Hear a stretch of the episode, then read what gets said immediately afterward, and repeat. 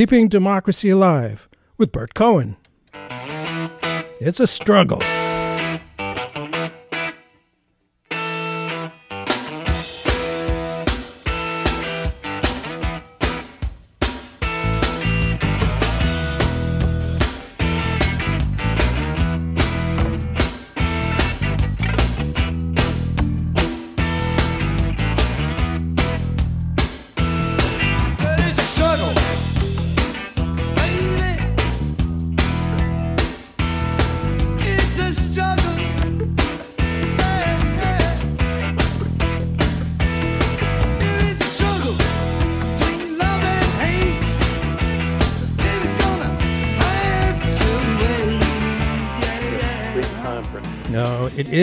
Struggle indeed.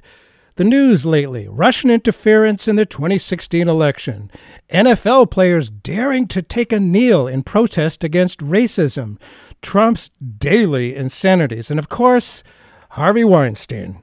The American media is feasting off these sensational stories. After all, the media depends on advertising revenue, and these things connect with large masses of people. So, how many of us are aware of a war that could not happen without U.S. support that has caused mass starvation and a cholera epidemic that is worse than any the world has witnessed in the past 50 years, with the latest estimate of victims at well over a half a million? Who knows about that? The United Nations Office for the Coordination of Humanitarian Affairs declared last April that, quote, Yemen is the largest humanitarian crisis in the world. But who's heard about it here in the U.S.? The forces behind this war are counting on large scale American ignorance and lack of concern for what's going on in the war in Yemen and how our tax dollars are being used. So, even aside from any humanitarian concerns, our guest, retired U.S. Army Colonel and former Chief of Staff to Secretary of State Colin Powell, Lawrence Wilkerson, is one of a growing number of American leaders who argue that our continued support for the Saudis in this terrible war is actually weakening America's national security. Colonel Lawrence Wilkerson, thank you so much for being with us on Keeping Democracy Alive. Oh, thanks for having me. Uh, good to be back in New Hampshire. well, he, he penned an op ed in The Hill magazine, something that uh, is well read on The Hill in Washington, calling on Congress to end America's role in Saudi Arabia's war on Yemen. And at least three members of Congress from both parties are backing a resolution to do just that. But it is certainly an uphill battle, a struggle, if you will, given the near universal lack of awareness in the public arena. Well, let me tell you a little bit about Colonel Lawrence Wilkerson. Our guest has sat down at a table with Prince Bandar and with Turki Al Faisal, as well as other Saudis, and has trained some of their pilots and soldiers. He is indeed quite knowledgeable about the Saudis. With your background as retired U.S. Army colonel and former Chief of Staff to Secretary of State Colin Powell, uh, let's say you have more gravitas than your garden variety gaggle of the usual anti war activists. Before we get into explaining America's role and the implications for the stability of the always volatile Middle East, what was your purpose, Colonel, in writing this op ed? Why you? Why now? I had spent, along with several of my colleagues, uh, two weeks uh, on the Hill with the Congress all Republicans, with the exception of one Democrat. Um, and it was to talk with them about two issues. One you've highlighted uh, prominently here, and that is the brutal, and that's the only way to refer to it, the brutal war in Yemen being waged by the UAE and Saudi Arabia with our support, I'm sad to say. Yes. And the other was an issue very dear to my heart as both an academic and 31 year veteran of the U.S. Army, and that is the war power, which Congress uh-huh. has more or less abandoned of late. Um, and given the executive branch, the president, hmm. the right to go to war almost any time he or she pleases, with little umbrage from the Congress unless things go badly. Um, I even had one Republican um, essentially look at me in the course of these meetings and say, "Well, you know why that is, don't you?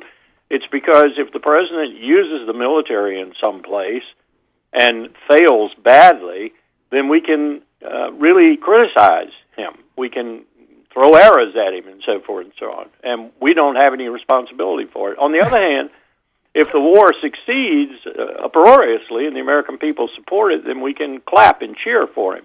We have the best of all possible worlds. Wow. I found that to be a statement of reality, but also a statement that really hurt me in terms of my profession as a soldier and also my citizenship in this country. That's the cer- Congress has abandoned its right, its it's its res- responsibility yes. under the Constitution Absolutely. for the war power. And this uh, effort to get us out of Yemen gave me an opportunity to go after that. Wow, yeah, and people forget about that, and it, it's a long history of presidents uh, skirting around the uh, the War Powers Act, the, the the intent of our founders that Congress has to be the body that declares war. There's a reason they did that, and you know, looking back, it does seem that, I want to get to how this, you know, how we got into this war in Yemen, it does seem that the floodgates of war were opened up right after 9 11. So there was the authorization for use of military force, AUMF, which was issued by Congress in the wake of that attack. In what ways does this war not conform to the parameters laid out by that resolution? Did the AUMF not authorize the use of force in, say, Yemen? The group that I'm working with, including Tom Massie, Republican from Kentucky, who's a sponsor of this legislation that we were referring to, and also Walt Jones of North Carolina, a Republican, and the two co-sponsoring Democrats, Ro Khanna and um, uh, geez, uh, Mark Pocan Right, from right. Wisconsin. And now 26 other co-sponsors, I'm told Wow. yesterday. We, Huh. We've got 26 on it Great. all agree that the the law is quite clear that the AUMF, while it in itself was a bit ambiguous, yes. really only supports action against those who perpetrated 9/11, or if you want to extend it, those state actors who might have assisted them, if those state actors are identifiable. So Yemen has absolutely nothing to do with that, except that it harbors right now, and this is what makes this so complex, the most dangerous element judged by our intelligence community and our law enforcement community, principally the FBI, who have the best people, in my view, to determine this, um, of Al Qaeda, Al Qaeda in the Arabian Peninsula. And so we have said, and we've dif- differentiated in HCON Res 81, which is the name of the legislation I was referring to to get us out of Yemen. Um, we have said in there this does not impact what the AUMF that you cited does cover, and that is the small group of U.S. Special Forces who are going after Al Qaeda in Yemen. That is unaffected. What is affected is the illegal, and we say that, we say it is illegal use of American military force to support Saudi Arabia and the United Arab Emirates in this brutal war in Yemen that, as you said, is approaching the dimensions of the worst humanitarian disaster since World War II. And the UN has a group there right now uh, working on labeling some of the actions war crimes. So this, this this is a differentiation. We're not saying that the United States under the AUMF doesn't have the right to go after Al Qaeda, but we do not have the legal right unless Congress says uh, blesses it to go after uh, the uh, opposition to Saudi Arabia in Yemen. Yeah, and, and we'll be talking about Al Qaeda in the Arabian Peninsula as this discussion goes on. Now, most Americans, I mean, we've all heard of Saudi Arabia. We know it's a country made rich by its oil, and that they often share some of the wealth with the people uh, of Saudi Arabia. We know a lot less about Yemen. Could you tell us a bit about the two countries, their economies, their size, and their geopolitical power, Saudi Arabia and Yemen? Yemen is one of the poorest countries in the world. And uh, as one lieutenant I was training in 1980, who was from the Yemeni military, said to me, I was a goat farmer, and they came and got me and sent me here to be trained by you. Now I'm a lieutenant in the Yemeni military. That sort of summed up uh, Yemen. It's a very, very poor country. Uh, it's had struggle after struggle after struggle, principally, as many countries do, between its quote north unquote and its quote south unquote and the peoples in those regions. It's had all kinds of uh, religious problems as well as uh, problems with poverty, as well as problems with hosting Al Qaeda because of its relatively destabilized state. Mm. And it's had some really horrible leaders in Sana'a um, who have exploited the, the problems in Yemen, including the poverty, for their own power purposes, as so often happens in states like this. As you said, Saudi Arabia, on the other hand, sharing a border with Yemen, uh, is a country uh, infinitely wealthy. Sometimes it seems, um, and most of that wealth has been been uh, accumulated because of the oil, and much of it over time, particularly the first years after World War II, um, provided by the United States. And frankly, because of that awesome wealth transfer, and those are Henry Kissinger's words, not mine. Hmm that we had to send to the Persian Gulf in order to buy that oil, the Saudis became, in order to sort of shift some of that wealth back at least and not make it a, a, a an almost one-sided game in terms of wealth transfers, the Saudis began to buy our weapons. Often the Saudis didn't even need what they bought, but they bought it so they could, you know, repatriate some of those dollars that they were absorbing in terms of the oil we were buying our allies were buying, like Japan and Europe. Um, and so that became a Faustian bargain, if you will, over time. We tolerated one of the most poisonous regimes on the face of the earth. If there is a regime, a state regime, that supports, as Donald Trump recently accused Iran of doing, global death, destruction, terrorism, and chaos, it is Saudi Arabia, not Iran. But we've had this poisonous relationship with Saudi Arabia, which is basically on uh, uh, it's based on money, yeah. um, both theirs and ours, and on this relationship that has developed around that money ever since the end of World War II.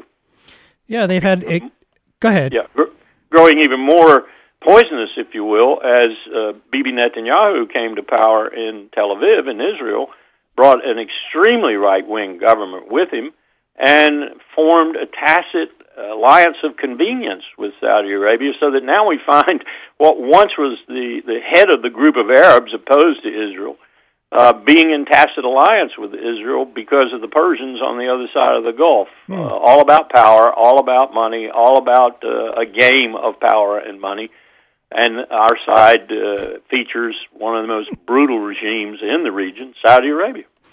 Uh, you talk about a great game. That's what they used to call the struggle between uh, the Ottoman Empire and the uh, yes. Russians yes. years ago and the Brits. Oh, my goodness. It just goes on and on and on. If you just tuned in to Keeping Democracy Alive, Bert Cohen here, your host. We're talking with Colonel Lawrence Wilkerson, uh, who uh, was a uh, chief of staff to Secretary of State Colin Powell, and he's written an article, an op ed in The Hill called Congress and America's Role in the Saudi Arabia War.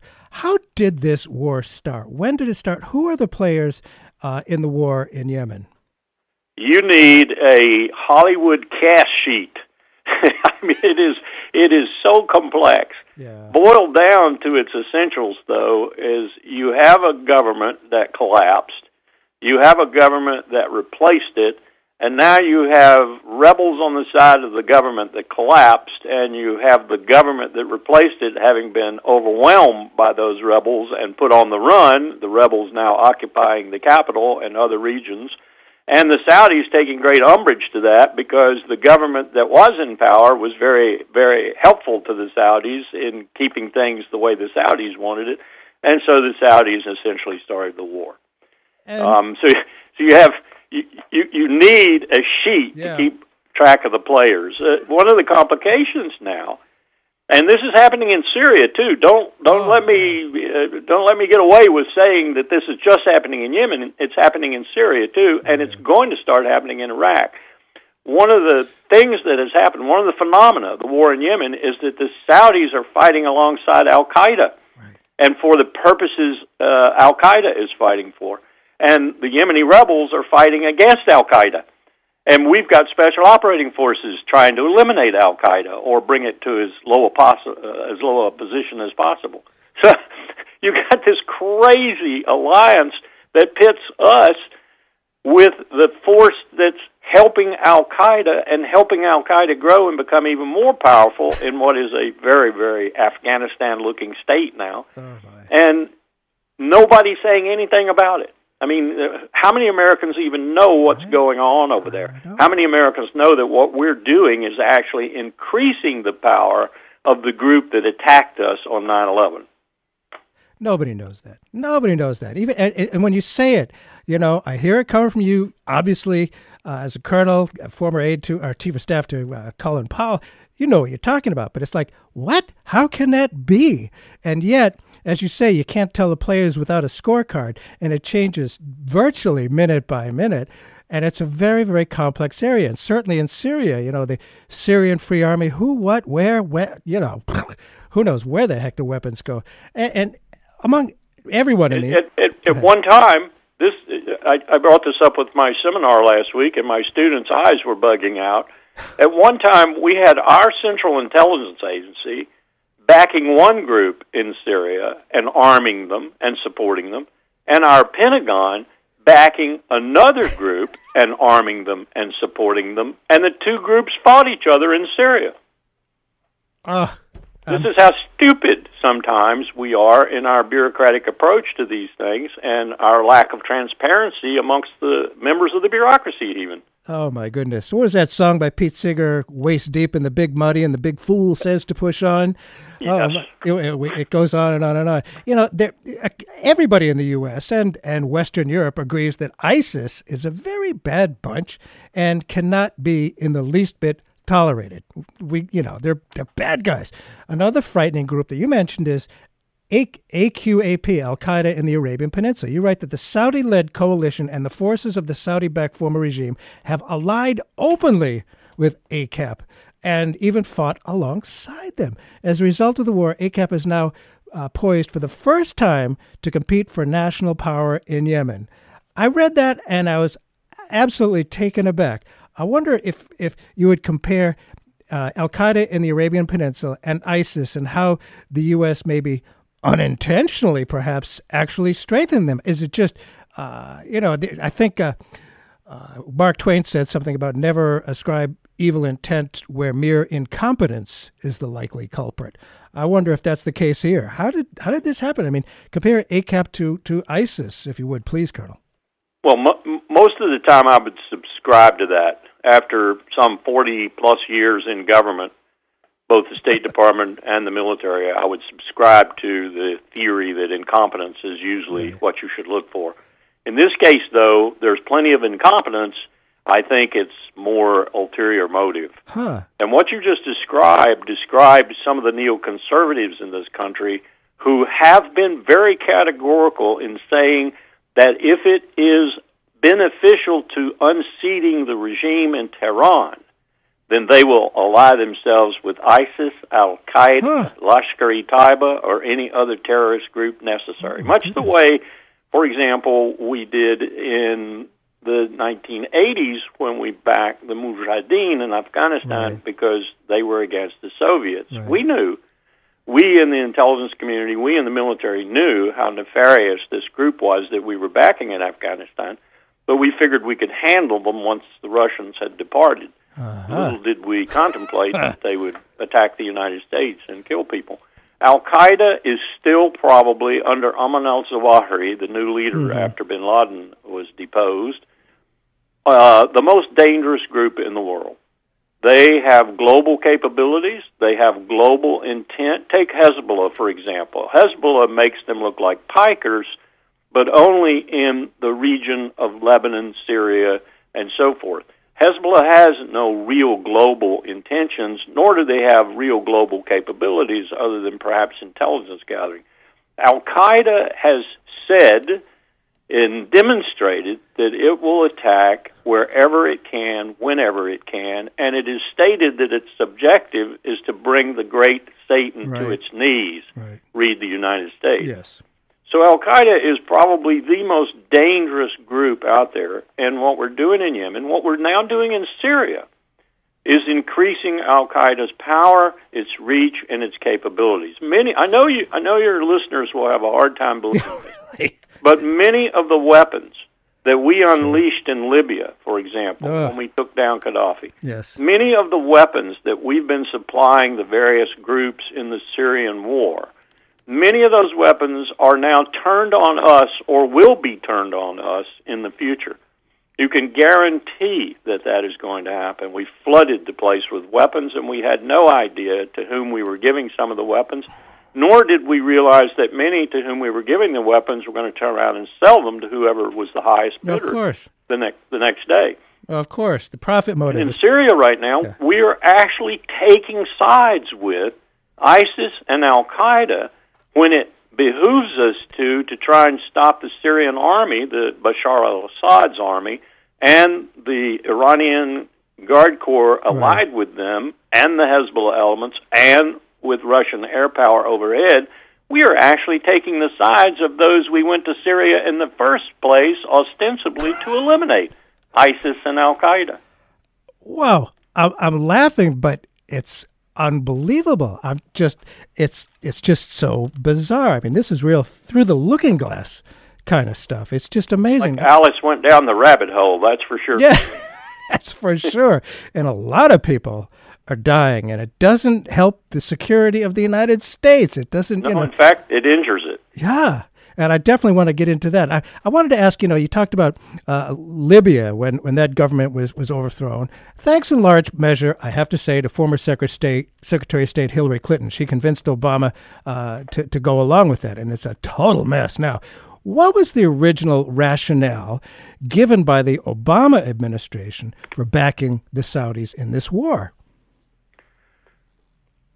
It's as it's it's almost as disgusting as anything I've said so far. Oh, no. And I, you know, I I, Oh. I had an opportunity to meet with President Obama in uh, 2015 in uh, the West Wing, in the Roosevelt Room, and I was stunned when the first words out of his mouth to me and General Paul Eaton sitting to my left were, "There's a bias in this town towards war."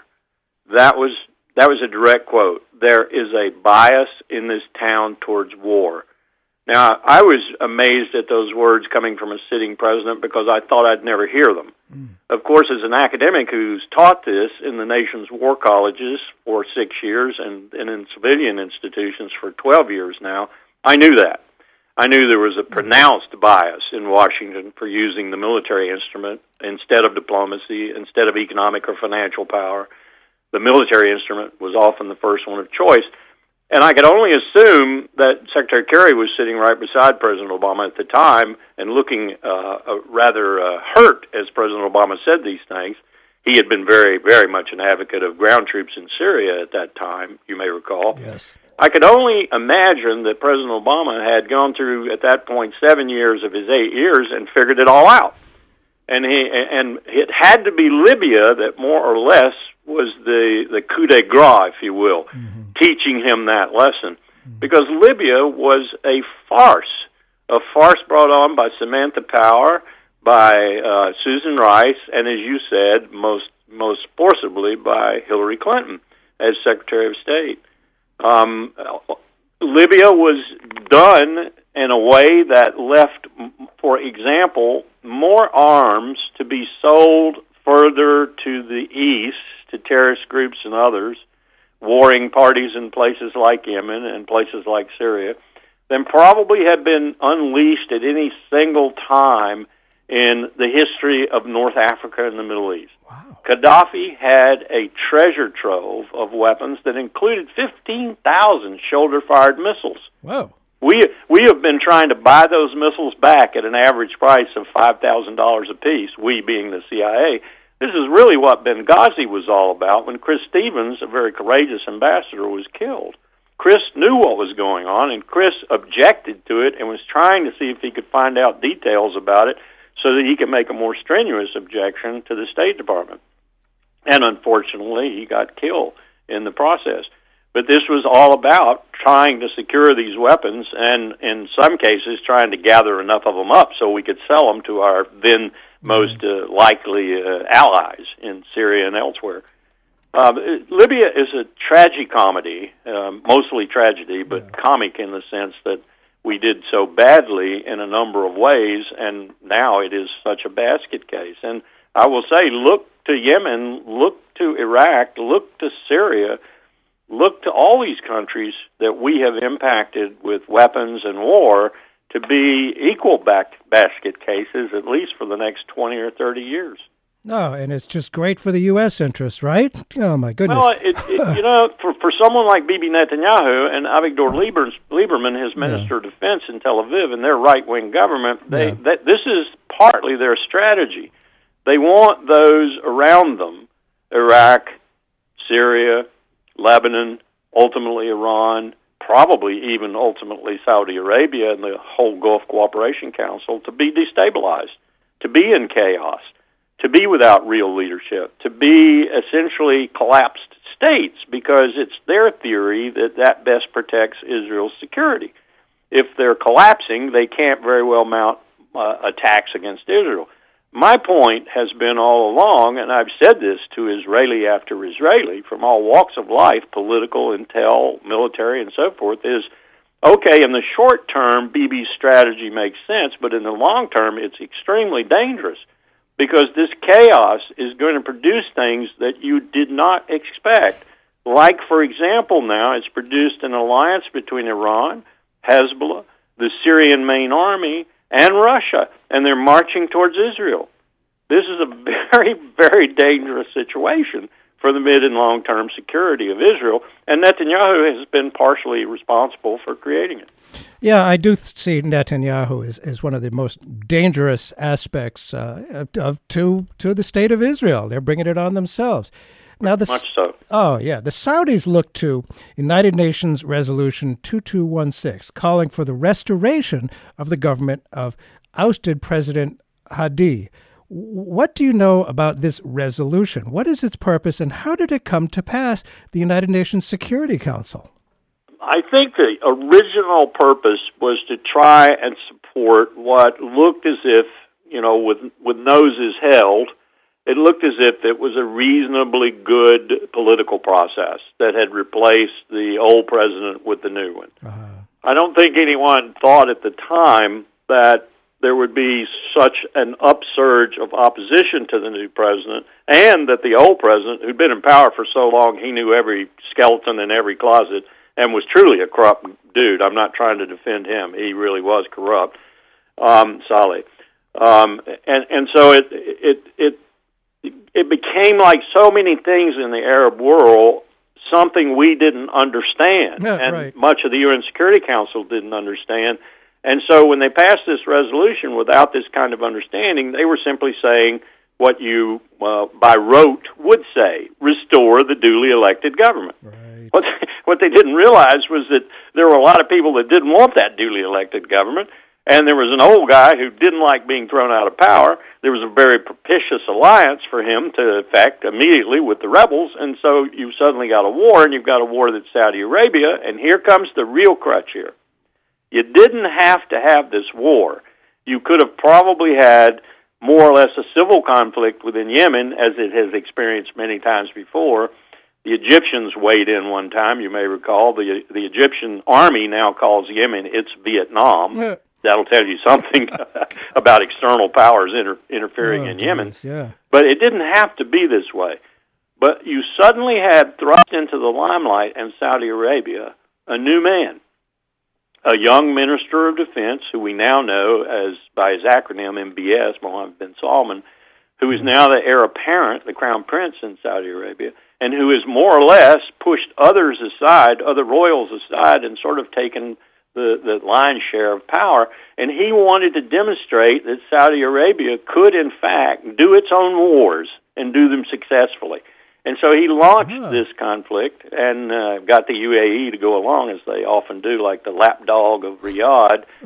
and that's where we are now with MBS having started a war he can't finish. And indeed, and here comes the crux, he is losing. So not only is the United States supporting a brutal, perhaps the most brutal conflict now in the region, a region that's going to produce half a million casualties from cholera and starvation, not only is the United States providing intelligence and refueling of their fighter bombers and possibly even AWACS control, and certainly precision guided munitions. The United States is in this conflict with UAE and Saudi Arabia, and they are losing, which means we're losing. They are not going to win this conflict. They're going to have to figure a way out, and a way out that leaves them at least a little bit of face. We're going to be standing there holding their bombs as they admit to the loss whatever political solution is achieved, we need to get we, we need to be there, of course, forcefully and try to help that political solution be one that lasts. But the Saudis have lost, and yet they're still pursuing the war. I see this as being, along with some other things MBS has done, the, the new Crown right. Prince has done. I see this as being ultimately, potentially, unwinding of the Saudi monarchy in Riyadh. That's how serious it is. Yeah, I've wondered about a lot of people who aren't comfortable with MBS having moved so rapidly into the heir apparent position. And it just remains to be seen if those people will be quiescent or if they uh, will begin, begin, to push back. Well, I've wondered about that. I've, I've learned a little bit about the Saudi government, uh, especially the new leader. They, they are increasingly nervous about their own people, perhaps rising up and threatening the monarchy. I, I wonder, they must be factoring that into what they're doing. Does that that's part of it. That's part of it. As, as you asked earlier, and I, I just I just skipped over it. I should not have. Right. The real Obama rationalization for it was we've done so much to hurt the Saudi-U.S. relationship, and in effect, the Obama administration was trying to back slowly away from Saudi Arabia. Sounds a smart move, in my yeah, my view, really, and to move a little closer to Iran, or at least uh-huh. to have better relations with Iran. Another smart move, in my view, because yes. the real hegemon in the Gulf, the real power in the Gulf, is Iran, not Saudi Arabia. Ah. The only way Saudi Arabia is is if we back them to the hilt. So the reason Obama decided to go into Yemen, as it were, to put the U.S. into Yemen behind the Saudis, uh, holding his nose, was because he wanted to repair the U.S.-Saudi relationship. However wrong that initiative might have been, that was that was his uh, move. And they threw it out there that Iran was helping the Yemeni rebels, and so the U.S. had to go in there. Now, the fact of the matter is that Iran was not helping in any way the rebels in Yemen until the Saudis started the war. so that's the se- sequence of events, if you will. Uh, but it did make a you know, some somewhat reasonable sense with Obama trying to get back and patch the relationship up a little bit. Mm. I wouldn't have supported it. Mm. I, I could see where the political powers in the country, very enamored of Saudi money, yes. might have made it very difficult for Obama to do otherwise. But that was the original reason for our our going in to help this out. He's Now the, that reason doesn't even exist anymore, and what President Trump has just done with regard to the only diplomatic achievement of the last 20 years worth its salt, the Joint Comprehensive right. Plan of Action, the nuclear agreement with Iran, he has just tubed that. So we have nothing going with Iran right now in terms of talks. We're not talking about their ballistic missiles. We're not talking about their support for terrorism. We're not talking about the war in Yemen. We have closed off all conversation we did immediately upon President Trump's inauguration with Iran. We have not used any of the channels that the Obama administration oiled and got ready for us to use in regard to having a little bit closer relationship with Iran and therefore balancing it off with Saudi Arabia and thus having a much better position in the Gulf region with all the parties. We've just put that aside, and now we're headed for regime change in Iran and another war. Oh, my goodness. If you just tuned in, I can't believe how lively this is. Just incredible. Bert Cohen here. Uh, this is Keeping Democracy Alive, which is always a struggle. Our guest today is Colonel Lawrence Wilkerson, uh, who wrote an op-ed in the Hill magazine calling for Congress end America's Saudi America's role in the Saudi Arabia's war on Yemen. And he uh, is quite knowledgeable about the Saudis. He's a retired U.S. Army colonel, former chief of staff to Secretary of State Colin Powell. And I'm wondering, people on the ground, I mean, there's lots and lots and lots of people in that region, the Middle East.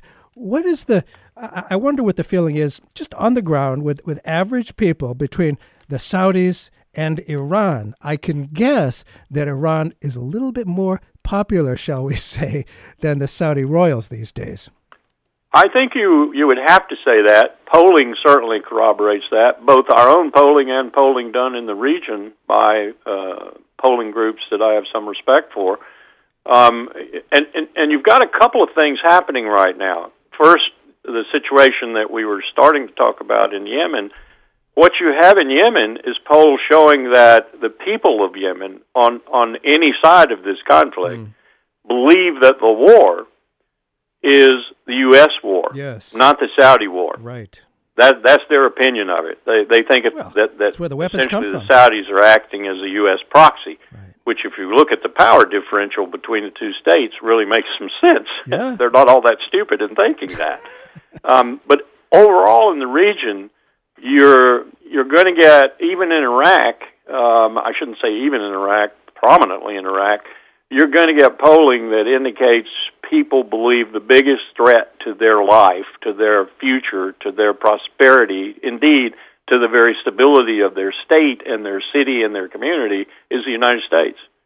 Not some external threat like Israel, not some external threat like Iraq or Syria, not the Syrian main army, and not Bashar al Assad, but the United States of America. You're going to find the same thing in Pakistan the polls in oh, Pakistan yeah. are off the charts in terms of you would think with all the knowledge of history of that region that any time you poll the Pakistanis you would find that their number one threat would be India. Not true. Their number one threat they feel today is the United States of America. This is basically the kind of polling you get with some variations throughout the region.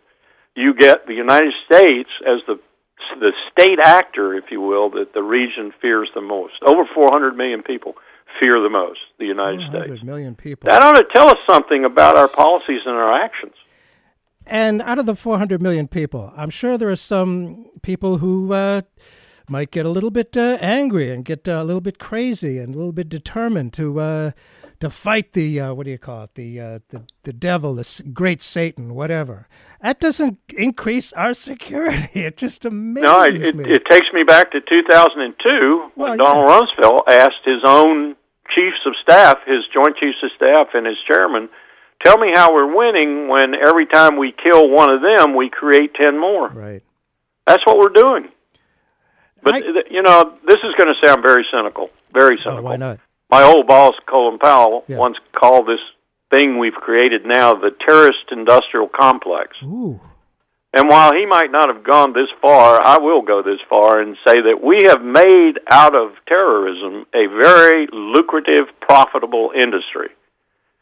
So many Beltway bandits, so many groups, so many uh, think tanks even have made their money, have grown prosperous on this business of counterterrorism, Right. and uh, uh, that, that it's very difficult to even Mm. think about, uh, you know, bringing it back to where it's reasonably proportional to our interest, where it's not sucking the very life's blood out of the national security establishment. It it it has turned out to be, as the Cato Institute pointed out recently in a chart, a very interesting chart, threats to Americans, and it included everything from dying in an airplane accident to dying from a terrorist attack. And when you look at that chart, very well documented, y- you understand that the average American has about the same probability of dying from a terrorist attack as they do from a lightning strike. And yet, we have spent, by even conservative estimates since 2001, we have spent $2.7 trillion on that lightning strike. And it hasn't made us any more secure. reason. And it hasn't made us any more secure. In fact, No, it's made us less secure. unbelievable. Well, that old Pogo uh, cartoon, we have met the enemy and he is us. You got it. you got it. I, I And and ahead. ironically enough, maybe not ironic, Osama bin Laden in his fatwa sometime around 97, 98, as I recall, yeah. essentially said that was his strategy. His strategy, he, he knew he couldn't bring the great Satan down. Right. He knew he couldn't fight it one on one. But he knew that if he attacked it in the right way, that it would defeat itself. And that was his strategy. Wow. It seems like Osama bin Laden won more than he could have possibly imagined, but maybe he I was. think he would probably, if he were alive today, he would be exulting in what he's managed to accomplish. I don't like that. I have to say. I don't either. hey, I read an article by Abdallah Al Mualimi, the permanent representative of Saudi Arabia to the United Nations, titled It's Up to the Rebels to Stop Yemen's War. He argues that his country is protecting the Yemenis from the violent imposition of a, quote, theocratic regime modeled on Iran with a Hezbollah type militia holding the reins of power. To the best of your knowledge, Colonel, how accurate is that? Not very. I, I find this argument that's constantly hauled out in private and sometimes in public by the Saudis and to a, to a certain extent by other Sunni groups in particular that there is this sort of Sunni versus Shia conflict going on and that of course from the Sunni perspective the Shia are the most venomous, the most poisonous, the most dangerous, the most violent and so forth rather rather ludicrous in light of the history of both groups. Um, take Iran, for example. When President Trump said the other day, as he decertified, mm-hmm. that Iran was spreading death, destruction, and chaos across the globe, he couldn't have been saying a, a, a greater mischaracterization, um, a lie, an outright lie. Because Iran has a history of non aggression. Iran may be sponsoring Hezbollah, it may be supporting Hezbollah and Hamas and others, but that's directed at the nuclear power in the region. We forget that. The only thing the other countries have to oppose Israel with is terrorism because they can't build nuclear weapons like Israel did, having mm-hmm. stolen them from us, mm. stolen the plans from us. Israel is a nuclear power, and the only way they can counter that is with terrorism or other forms of non uh, conventional warfare. So, while I don't support Hezbollah or Hamas, I certainly understand as a military professional why they're there. Iran is supportive of those groups because it is supportive of a policy of opposing Israel. And, you know, you can say all day long that you don't like that, but and I don't like it, but it's understandable. On the other hand, Saudi Arabia builds madrasas all over the world. Saudi Arabia supports the most violent Salafist Wahhabism in the mm-hmm, world. Mm-hmm. The Sunnis are the ones who produce Saddam Hussein's, not the Shia.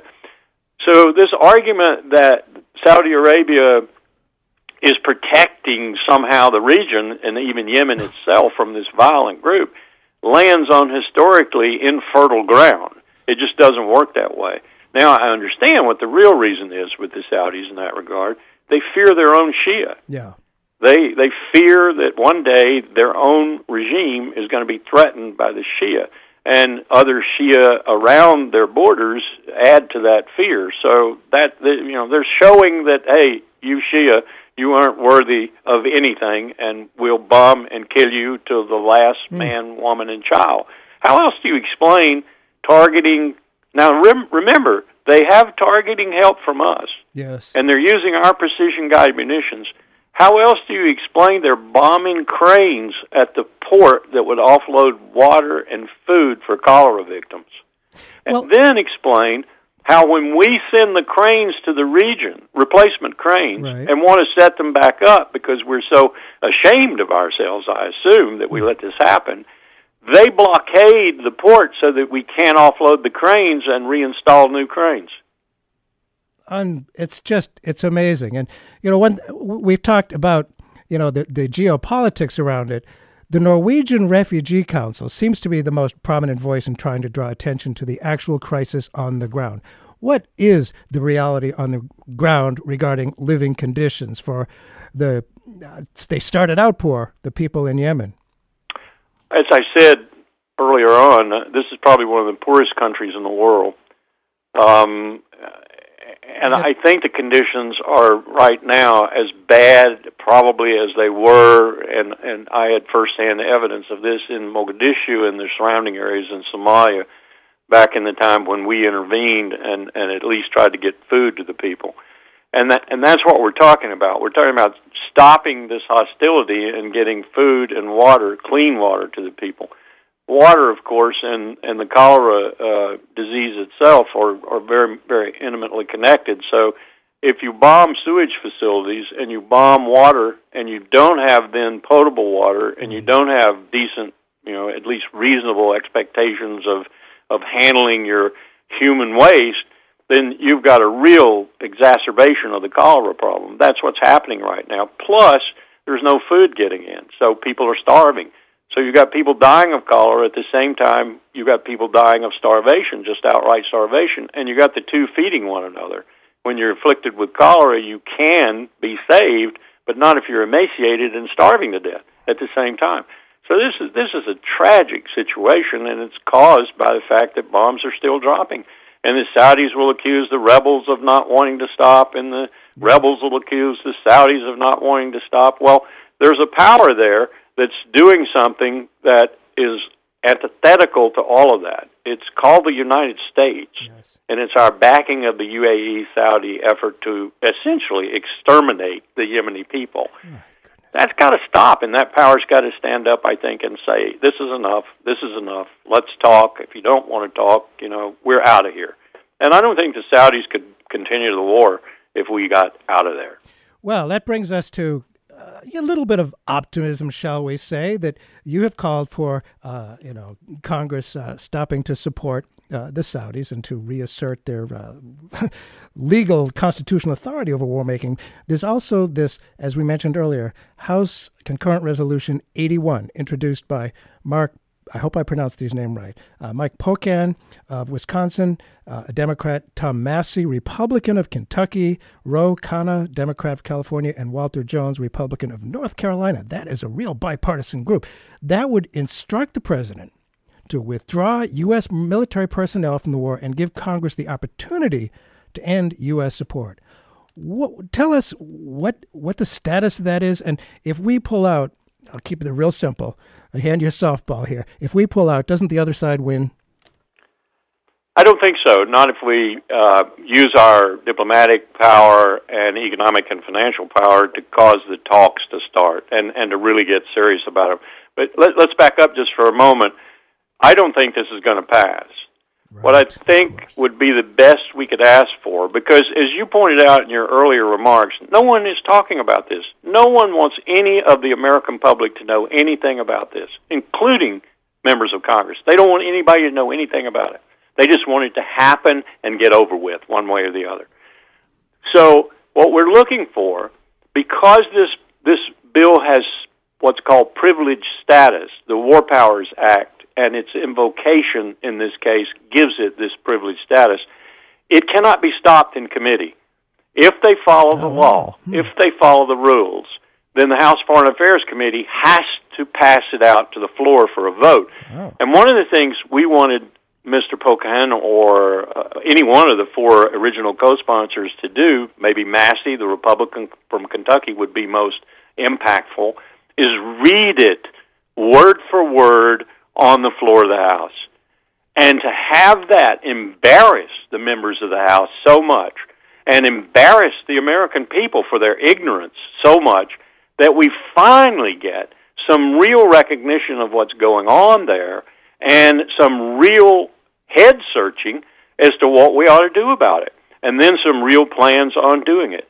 That's what we're looking for we don't think we'll ever get the votes to have right. it actually pass. Right, right. Probably has about as much chance as a uh, resolution calling for the impeachment of President Trump. Ain't going to pass right now.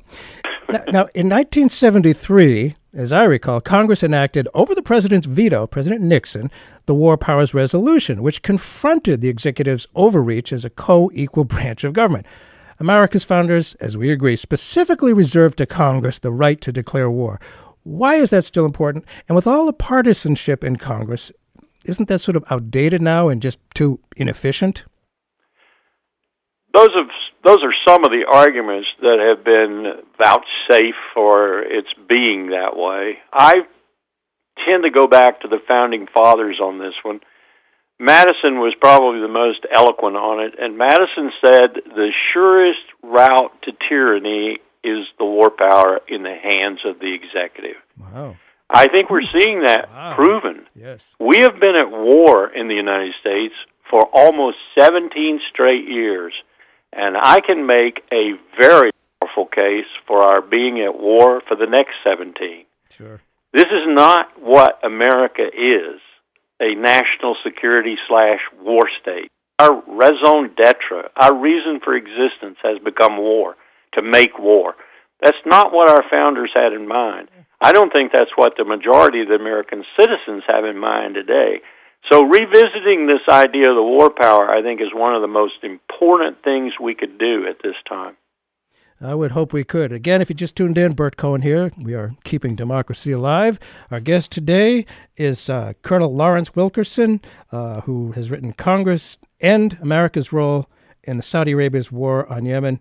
Uh, retired U.S. Army Colonel, Chief, former Chief of Staff to Secretary of State Colin Powell. I wish we had him back these days. My goodness. Um, as a follow up to that, the Congress of today compared with the Congress of 1973. Now, that was a time when anti war protests had gone on for years and years, and more and more Americans opposed our war in Indochina.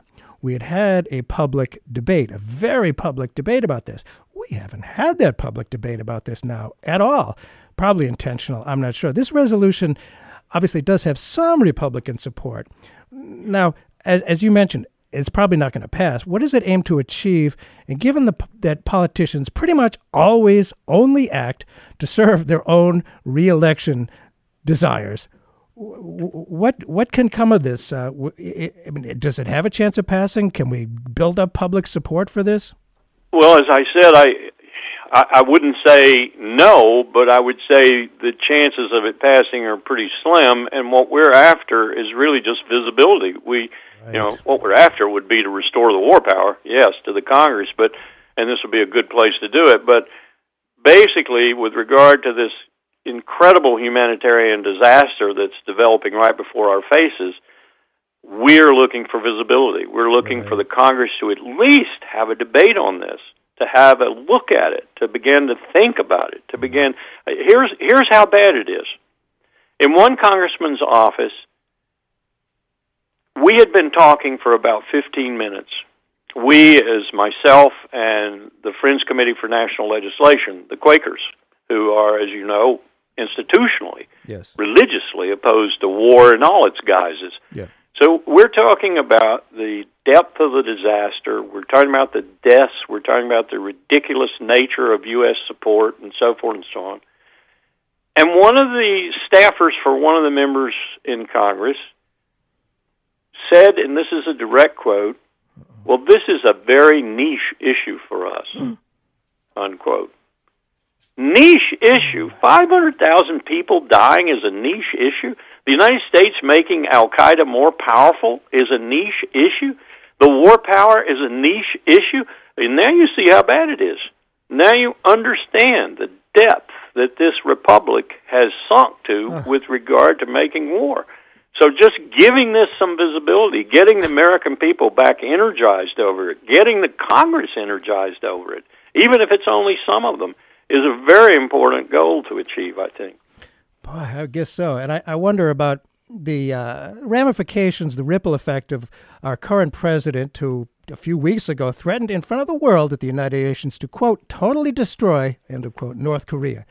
Does that reckless statement increase the importance of Congress reasserting its legitimate constitutional power? Do you think that the Trump threat might actually help or hurt you this bet. resolution chances? Do tell. Uh, you you bet. I mean, look at what Bob Corker said. I know. Bob Corker said he's not going to run again, but at least he stood up and said something.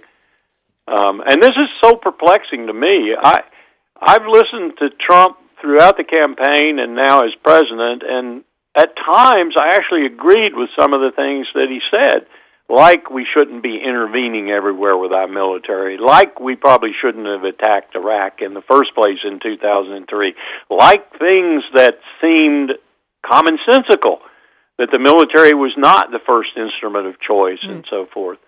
Now he's backed up on almost all of those things, and he's become almost the neoconservatives' neoconservative. Yeah, uh, just true. listening to him talk about Iran and all the lies and half truths and obfuscations that he threw out there was enough to make me think I was back listening to my old boss, much more a statesman than he, yeah. but nonetheless delivering false intelligence to the United Nations Security Council in February 2003 about yes. Iraq's weapons of mass uh, destruction. Yeah. I mean, you know, I, here was a real statesman doing that, uh, yes. uh, led astray by the U.S. intelligence community, yes. by the Vice President of the United States. Yes, indeed. But a real statesman. Here's a guy who doesn't even come close to being a real statesman, and he's talking in terms that look like, you know, World War III would be acceptable to him. Uh, it's amazing to me. And I, I wonder, you know, you talk about, I'm still sort of stuck on that niche comment. You know, it's a, just a niche issue. What do you think the chances are now in 2017, uh, which is not 1973 anymore, when, when presented with the facts of the conflict, which Americans are not yet, if we are if we get the facts of the conflict, do you think enough Americans would vocally oppose the use of our tax dollars to bomb and starve civilians in Yemen? Education has to be a key part of this, I would think. I think so. I, I watched with some amazement, I, I, I will admit, with some amazement, as President Obama and his Secretary of State at that time, John Kerry, prepared to put ground forces of significant quantities in Syria. And I watched the American people weigh in with the Congress and with the White House. And President Obama even admitted this in that meeting I referred to earlier when those cards and letters, those emails, those telephone calls, and even those constituent visits took place on the Hill and in the White House, they changed their mind. In fact, I had one senator tell me that he had never, in 26 years in the Senate, he had never seen such an outpouring from really? the American people. I had a member of the White House tell me that it was a similar experience in the White House that they'd never seen so many people weighing in by telephone, by email, by tweet, you name it, saying that the American people, in essence, were as one in their opposition to putting major U.S. ground forces into Syria. We need something like that again. Yes, and it does work. People think, oh, I, there's nothing I can do. Nonsense. There's a lot you can do. It yes. did work there. It absolutely did work. So, we're at the end of the of the discussion here. What can listeners do? The the bill number is uh, what is it? HCR eighty one. House House Concurrent Resolution eighty one. Uh-huh. Right, and we can urge our members of Congress to uh, support it. And yeah, the latest report is that Ed Royce, who is the chairman of the House Foreign Affairs Committee, is going to use some par- parliamentary gimmick to try and stop it. He's already uh. put it off. It was going to be it had to go forward on the 15th of October. It didn't. He's now postponed it to the 2nd of November. That was his first parliamentary uh, gambit. But I, the the word is on the street in the Congress that uh, they're going to do everything they can to derail it.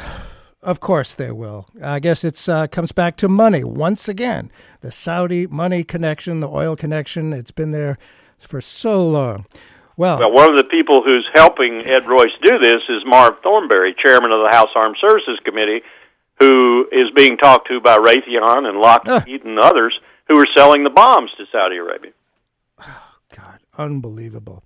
Well, if people are interested in following uh, your work and keeping in touch, is there a website you can point people to? Your um, no, I, do, I really don't have anything. They, they, they can go to the William and Mary website. I'm there, but uh, I don't I don't have anything really. I just not. Uh, I'm very ill disciplined in that regard. right. Somehow I don't believe that being a colonel in the military. Somehow I just hard to believe you don't have discipline. Well, this is all I can do to keep up with my students. well, that's good. Very, very informative here. Very powerful stuff, and it's extremely important. We are not a niche issue. This is a lot of lives here and American security. Thank you so much for spending the time with us today, Colonel Lawrence Wilkerson. Thank you. Thanks for having me.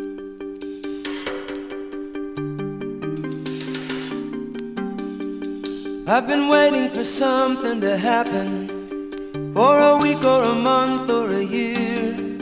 With the blood and the ink of the headlines and the sound of the crowd in my ear. You might ask what it takes to remember when you know that you've seen it before. Where a government lies to a people and a country is drifting to war. There's a shadow on the faces of the men who sent the guns to the wars that are fought in places where their business interest runs. On the radio, talk shows, and the TV, you hear one thing again and again how the USA stands for freedom, and we come to the aid of a friend. But who are the ones that we call our friends? These governments killing their own, or the people who finally can't take anymore, and they pick up a gun or a brick or a stone, and there are lives in the balance